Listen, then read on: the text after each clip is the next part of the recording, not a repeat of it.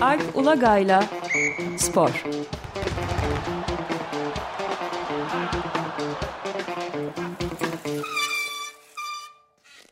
Günaydın Alp, merhaba. Günaydın Ömer Bey. Günaydın. Günaydın Özdeş. Evet, önce tenis Wimbledon konuşalım tabii.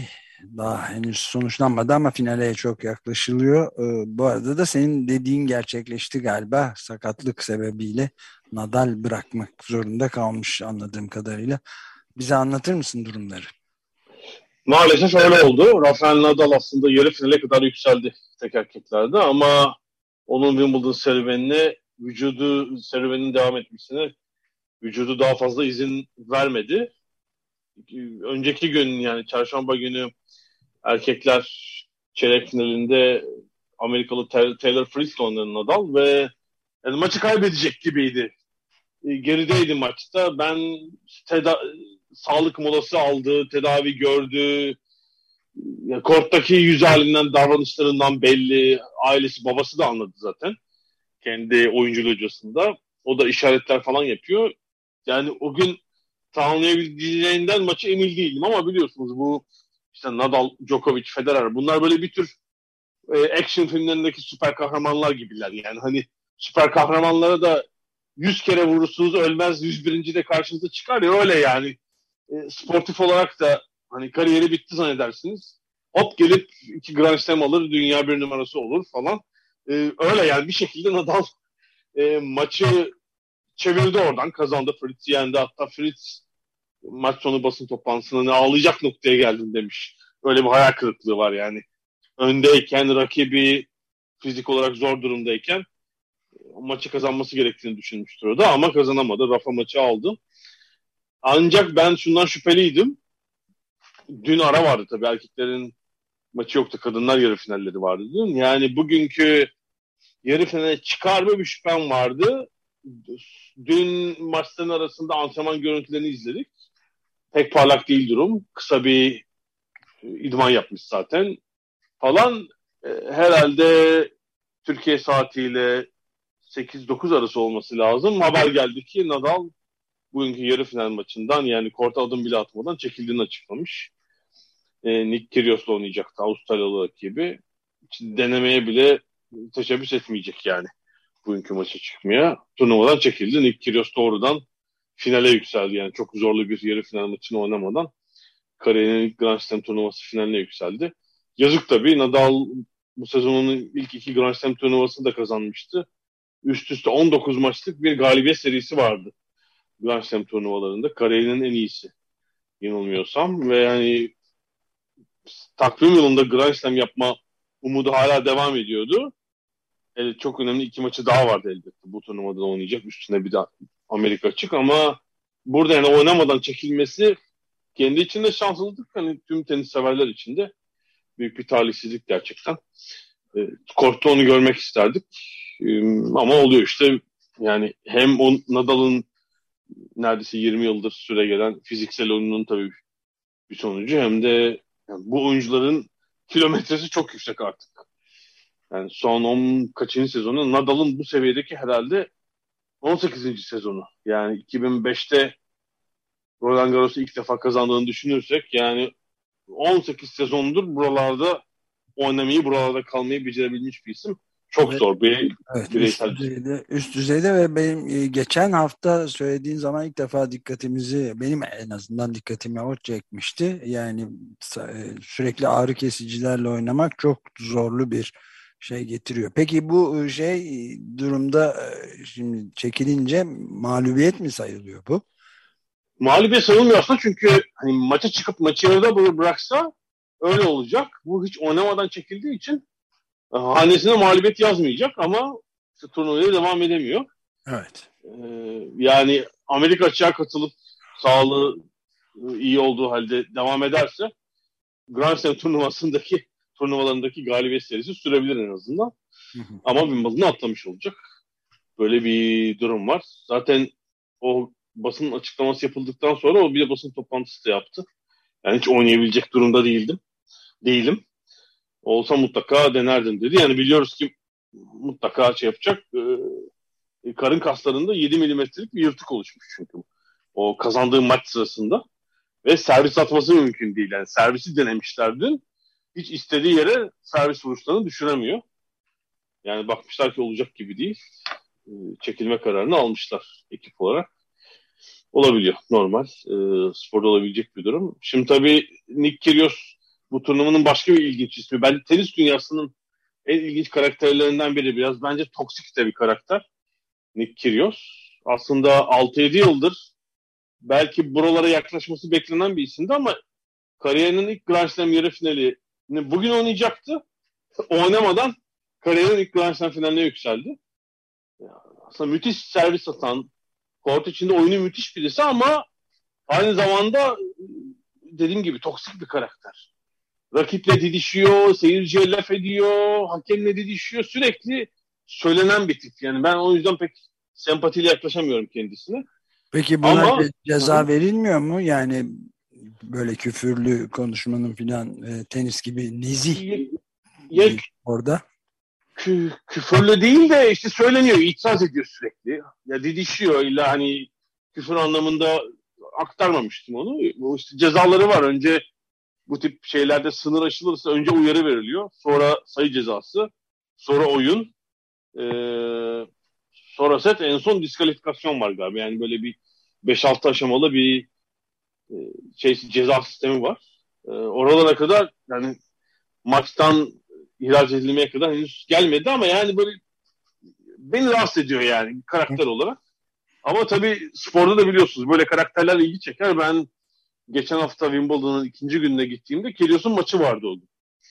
Ee, sanıyorum 3 numaralı kortta günün ikinci maçıydı. O kortun önünde bir kuyruk. Çünkü o e, sabit biletli koltuklardan rezerve biletli e, şeylerden kortlardan biri değil. Ve o sebeple hani sıraya girip çıkan biri olduğunda yerine girebiliyorsunuz. Herhalde böyle bir 200 kişilik kuyruk var. Büyükçe de bir kort. Ama yani içeriden biri girmezse çıkamazsınız. O Kyrgios maçından önce daha belki herhalde onun maçına önceki maç oynanırken onun maçında belki bir saat varken uzun bir kuyruk vardı.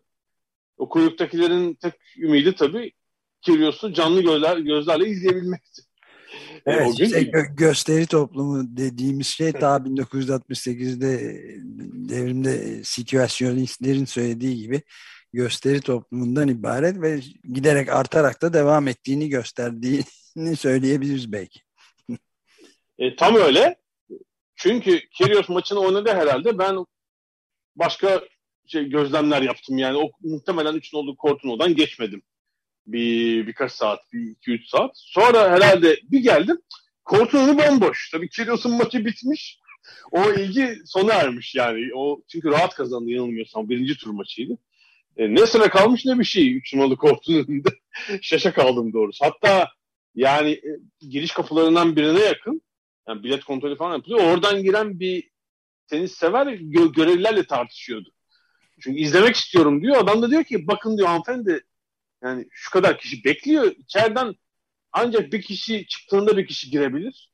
Yani bu sıranın biteceğini göze alıyorsanız girin falan. Böyle bir tartışma bile vardı yani. Kyrgios uğruna. E, Kyrgios ne e, Yunanlı mı? Avustralyalı. E, aslında ilginç de bir e, arka planı var. E, büyük babası muhtemelen bir Yunanistan göçmeni Hristos. E, babası Yorgos e, ama annesi Malezyalı. E, o da Malezya göçmeni bir Avustralyalı. E, yani tam bir karma var. Hatta yani çok düşkün olduğu ve galiba bir e, 7-8 yıl olmuş. Ölen babaannesi var. Juliana Foster. Yani okudum haberlerde göremedim ama fotoğrafına baktığımda yani o da acaba e, aborijin mi diye sormadan edemedim kendisine. Böyle bir yani çok karışık bir e, geçmiş evet. olabilir hale geçmiş. Evet, e, bu ta, bu şartlarda Avustralya'nın gelecekteki seçimlerinde kuvvetli bir aday olabilir. Televizyon yıldızları zaten oluyor işte Trump'tan gördüğümüz gibi. E, iyi bir kariyer düşünebilir. Senden aldığım bilgiler doğrultusunda Avustralya'nın yeni başkanını belirlemeye çalışıyorum. Başka evet göreceğiz. Bakalım şimdi en azından finalde o dilini tutup iyi bir oyunu sergilemesini bekliyoruz. Finaldeki rakibini belli edecek tek yarı final maçı var tabii erkeklerde bugün. Orada da olan şüpheli Novak Djokovic. Karşısında da İngilizlerin yeni favorisi Cameron Norrie var. Ee, yani Britanya tabii. Burada İngiltere, İskoçya diye değil de Great Britain diye mücadele ediyor tenisçiler tenis turnuvalarında. Djokovic tabii açık favori. Ee, sanıyorum bundan önce yapılan son 3 turnuvayı kazandı galiba. Acayip bir galibiyet serisi var Wimbledon'da. Yani o 2000 herhalde 18, 19, 21'de şampiyon oldu. 20'de 2020'de yapılmadı zaten turnuva. Normal şartlarda Djokovic'in kazanması lazım ama hani Nor iyi geldi buraya ve ciddi bir tribün desteği olabileceğini tahmin edebiliriz bugün. E, Djokovic'e karşı Nor'un arkasında. Bu arada iki yarı final maçı yerine Merkez Kort'ta tek yarı final maçı olunca dün gece yarısına kadar yani yerel saatle işte mail atıp başvurup e, itiraz edenlere bilet paraları iade edildi. Çünkü hani iki yarı final maçı için Cuma günü Merkez Kort'a e, para verip bilet almışlar. Biri oynanamıyor. Ayıplı mal. Böyle bir imkan vardı. E, tabii herhalde iade edenler Djokovic maçını da izleyemeyecekler. Yani biletlerinden olacaktır. O biletler muhtemelen daha ucuza bugün gişeden satılacaktır. E, normalde bir Djokovic Kyrgios finalinin olması lazım pazar günü. E, ilgiyle izlenecek bir final maçı olacak yani. E, bir de kadınlara bakalım tabii. Orada da durum ilginç. Zaten 4 ya da finalistin 3'ü kendi başına ilginçti. Bir Simona Halep vardı eski şampiyonlardan. Ama Halep dün Rus asıllı Kazak Rybakina'ya pek yani sıradan bir maç sonunda yenildi yani. Rybakina kariyerinin ilk Grand Slam finaline yükseldi. Ama karşı taraf bence daha ilginçti yarı final. Dünkü ikinci yarı final, e, ilk yarı final maçı. E, Ons Jabeur geçen hafta konuşmuştuk. Tunuslu tenisçi. E, zaten bu yılki formuyla buralara gelebileceğini belki göstermişti. öyle de yaptı. Yani burada Wimbledon'da genelde iyi oynadı. Yolun da biraz açık olmasıyla yarı finale geldi. Dün ikinci sette biraz aslında temposu düştü. O da ritmi kaybetti ve e, seti kaybetti Alman rakibi Maria ama e, son seti 6-1 alıp rahat bir şekilde finale yükseldi. Yani böyle Kuzey Afrika ve Arap dünyasından tenis tarihinin ilk Grand Slam finalisti. Yani daha önce hiçbir finalist yok. Güney Afrika'dan Afrikalı Grand Slam finalisti var tek kadınlarda. E, muazzam bir olay bence e, şey için. Kuzey Afrika için, Tunus için. E, Jabeur yani dediğim gibi son herhalde iki yılda göstere göstere üzerine kademe kademe ekleyerek buralara kadar geldi. İlginç ki yarı finaldeki rakibi de Alman var ya e, 32 yaşında. O da hiç daha önce bu yarı finallere ulaşmamış bir oyuncuydu ve üstelik o işte 8 yıl önce çocuk sahibi olmuş. Mesela kızı var sanıyorum. 8 yaşında bir kızı var. Onunla da oynuyor mesela. Hani hatta onunla yaptığı bazı idmanlar e, oyunuyla ilgili böyle bir iki küçük e, rötuş yapmasını sağlamış mesela geçen yıllarda falan. İlginç 8, yani. 8 yaşında öyle mi kızı? Kızı 8 yaşında evet. Yani, yani onunla oynuyor. İlginç. E, ona da yani herhalde tenise başlatmıştı bir, bir, birkaç yıl önce muhtemelen ama hani onunla yaptığı muhtemelen ciddi idman demeyelim ama belki kızını çalıştırmak için yaptığı bazı drillerde hani gözüne takılan şeyler olmuş. Çünkü hani tenise yeni başlayan bir kız çocuğunun muhtemelen hareketleri, alışkanlıkları ona bazı bazı şeyler hatırlatmış ve bir iki küçük değişiklik yapmış oyununda. Belli ki faydası olmuş ve işte 32 yaşında yarı finale kadar çıktı ama Jabeur tabii daha iyiydi. Yarın da Jabeur Ribakina finali olacak. Yani buradan Jabeur'ün e, kariyerinin ilk büyük turnuva şampiyonu kazanmasını bekliyoruz açıkçası. Göreceğiz. Yani yarın kadınlar, tek kadınlar finali, pazar günü de tek erkekler finali e, olacak turnuvada.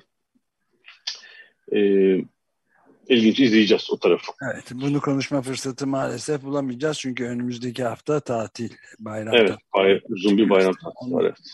Uzun bir bayram tatili. Ondan sonra tekrar değerlendiririz ama.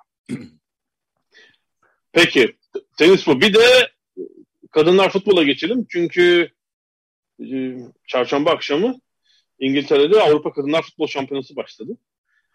E, artık çok önemli bir turnuva. Eskiden hani kadın futbolu küçümsenen bir aktiviteydi ama artık öyle değil.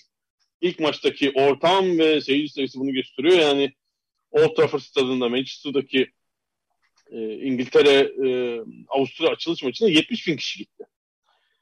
Yani biletlerin tamamına yakın satılmıştı. E, stat daha fazla kapasite herhalde demek ki bir, far, bir parça o, bu etkinlik sebebiyle kapasite düşürülmüştü. Belki çok az sayıda da satılmayan bilet vardı herhalde. Yani 70 bin seyirci bir Avrupa Şampiyonası açılış maçını izledi. Avrupa Şampiyonlarının seyirci rekoru ilk maçtan kırılmış oldu ve tahminen tüm şampiyonayı 500 bin kişi izleyecek.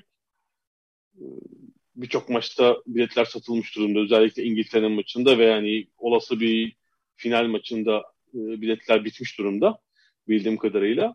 Bundan önceki en fazla seyirci toplayan Avrupa Şampiyonası bir önceki şampiyona. Orada bütün şampiyona için Hollanda'daki turnuva herhalde olsa gerek 5 yıl önceki 240 bin bile satılmış. Yani iki katından fazla bile satılmış olacak bu turnuvada.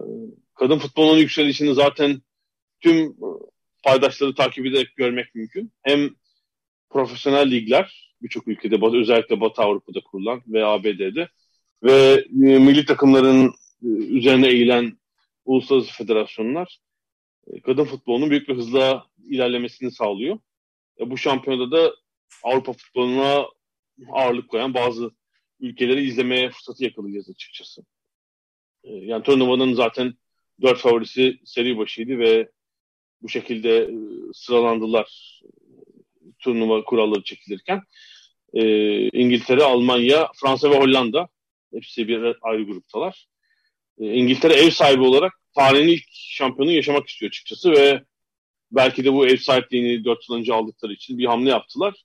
Bir önceki Avrupa Şampiyonası Hollanda'nın te- teknik direktörünü transfer ettiler. Ee, Sarine Wigman'ı.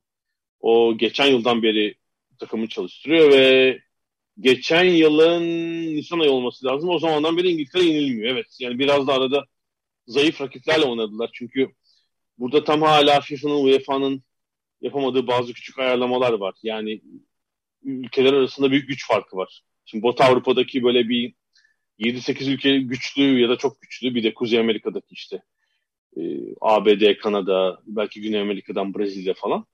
Onun dışındaki takımlar yani özellikle Doğu Avrupa mesela çok geride burada. Kadın sporunda alışmadığımız şekilde gerideler. Çünkü e, Doğu bloku yıkılmadan önce de bir futbol alışkanlığı yoktu Doğu Avrupa'da öyle gelenek oturmadığı için müthiş farklar var. Yani geçen sene İngiltere örneğin Dünya Kupası elemelerinde, Euro değil Dünya Kupası elemelerinde Letonya'yı 20-0 yendi mesela. Evet. Bir eleme maçında. Hani böyle bazı skorlar diyoruz ama şeyde olur ya işte bir ABD bir Karayip ülkelerinden biriyle oynar falan böyle bir ya da Asya'da böyle bir güç farkının çok olduğu maç olur olur. Avrupa'da çok görmeyiz. Ee, böyle farklar oldu yani işte 10-0, 20-0 falan ama Nisan'dan beri yenilmiyorlar geçen yıl. E, herhalde işte 15 maç falan ki arada işte Almanya'yı yendiler. E, Hollanda'yı herhalde bir işte iki hafta oldu 5-1 yendiler özel maçta. Ki ya turnuvanın favorilerinden biri olarak bahsettik. İngiltere bu seyirci desteğinin de etkisiyle e, kadın futbolunda alışılmadık çünkü bir destek olacak gibi gözüküyor. E, belki o istedikleri ilk şampiyonluğu e, alabilirler. Yani böyle bir şey e, görebiliriz. E, İngiltere grup birincisi olursa e, komşu gruptan gelen Almanya İspanya grubundan gelen e, ikinci takımla eşleşecek. Sonra da yarı final yolunda e, belki Hollanda ile karşılaşacaklar yani Hollanda'da birinci olursa. E, böyle bir İngiltere Fransa finali mesela niye olmasın? E, ya da Almanya finali öyle bir şey öyle bir yola gideriz gibi gözüküyor. E, yani İngiltere'de özellikle bu işin nasıl büyüdüğünü e, bizzat görüyorum. Hani işte 4-5 yıl önce televizyon yayını falan yoktu. Şimdi belli maçlar yayınlandığı gibi özel haftalık programları var BBC'de. Ve şu andaki kadınlar e, Premier Ligi e, İngiltere Futbol Federasyonu aslında yürütüyor bütün işlemlerini. Şimdi o ligin bağımsız olması yönünde bir takım girişimler var. Yani hani Premier Lig'de olduğu gibi ayrı bir yapılanma olacak. Ayrı bir tüzel kişilik olacak. Herhalde bir 2-3 yıla bu da tamamlanır. Çünkü kendini yönetebilecek seviyeye gelir kaynaklarına da kavuşmak üzere bu lig yani.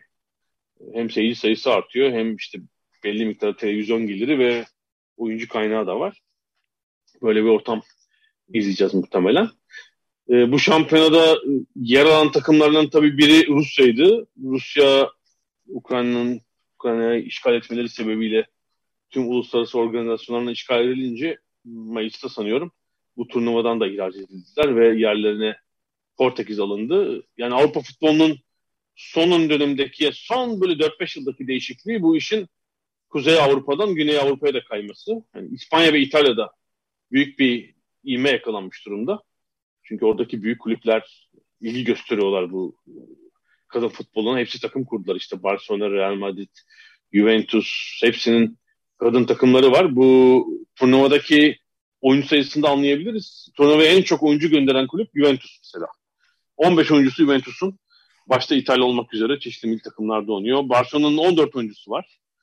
Sonra da işte 13 oyunculu Bayern Münih, Arsenal, Chelsea. Yani erkek takımlarında hep bildiğimiz kulüplerin kadın takımları aslında e, hakim durumda. Öyle bir hava yakalandı. Bunda şunun da payı var. UEFA sanıyorum geçen yılda önceki yıl bir karar aldı. Bir tarih koydular. E, kadın takımı olmayan futbol kulübünü galiba Avrupa Kupalarını almayacaklar mesela. Hmm. Böyle bir uygulama çok da doğru bir şey. Çünkü yani bu yaptırımı koymadan bazı şeyleri geliştiremiyorsunuz. E, Türkiye'de durum böyle oldu. Türkiye zaten kadın futboluna geç girmiş bir ülkeydi. Herhalde 2003 yılı olması lazım. E, işte fut, futbolcular arasında ilişki var falan değil, ligi feshettiler. Tam Türk usulü yani. Kadınlar Ligi vardı, ligi feshettiler. Sonra UEFA Uluslararası Federasyonları dedi ki, kadın futbolu faaliyetiniz yoksa işte sizin faaliyetlerinizi askıya alacağım falan yani. UEFA'nın erkek turnuvalarını almayacağım diye tehdit edince tekrar kadın ligi kuruldu Türkiye'de apar topar. Sopayla oldu iş yani. evet. ee, tekrar. Ee, var yani Türkiye'de de bir e, şey var. Çaba var. Hani işte Almanya İngiltere ile karşılaşınca durum feci oluyor tabii. Orada 7-8-0'lık oluyor Türkiye ama işte ne bileyim 10 yıl önce pek baş edemediği Bulgaristan falan gibi ülkeleri de yeniyor işte. Bulgaristan, İsrail, hani Avrupa'nın belki 3. seviyesi diyebileceğimiz takımları da yenmeyi başarıyorlar. Ee, işte şimdi Fenerbahçe ve Galatasaray'ın da aynı Avrupa'da olduğu gibi kadın takımı kurmasıyla daha hızlı ilerleyecektir bu iş muhtemelen. Ama tabii bu takım sporların, tüm spor dallarının tabii en büyük şey nedir? Ee, e, e, itici gücü seyircidir. Yani statta ve ekran başında seyirci varsa o spor dalı büyür. Yani kadın futbolunda da gördüğümüz en bence artı şey bu. İşte bir e, ev sahibi de olsa 70 bin kişinin kadın maçına gitmesi bence olağanüstü bir olay. Evet evet. E, peki bitirirken e, geleneksel şeyimizi yapalım. Hem bu Avrupa Kadınlar Futbol Şampiyonası'nda hem de Wimbledon'daki açıktaki favorilerini öğrenelim. Bir bayram haftasından sonra Peki Wimbledon için Turnuva öncesi de ben iki hafta önce bir arkadaş grubuyla tahmin yaparken Ons Jabeur demiştim. Onda ısrarlayayım. Bence kazanacak. Yani rahat kazanacak. Öyle düşünüyorum. Erkekler tekne, tekler finali için Kyrgios faktörü var gerçekten ama yine Djokovic'in kazanacağını düşünüyorum. Ee, Avrupa Futbol Şampiyonası için aslında turnuva başlamadan sanki Fransa gibi geliyordu ama şimdi bu tribün coşkusu falan fikrim değiştirdi. Bence İngiltere kazanacak. Ev sahibi olarak e, ilk e, Avrupa şampiyonluklarını alacaklar. Öyle gibi geliyor bana. Tamam teşekkür ederiz. Bakalım görüşeceğiz. Ee, o zaman çok teşekkür ederiz. İyi bayramlar diyelim. Evet ben de size de iyi yayınlar ve yine size ve tüm dinleyicilerimize iyi bayramlar diliyorum. İki hafta sonra görüşmek üzere. Görüşmek üzere. Görüşmek üzere.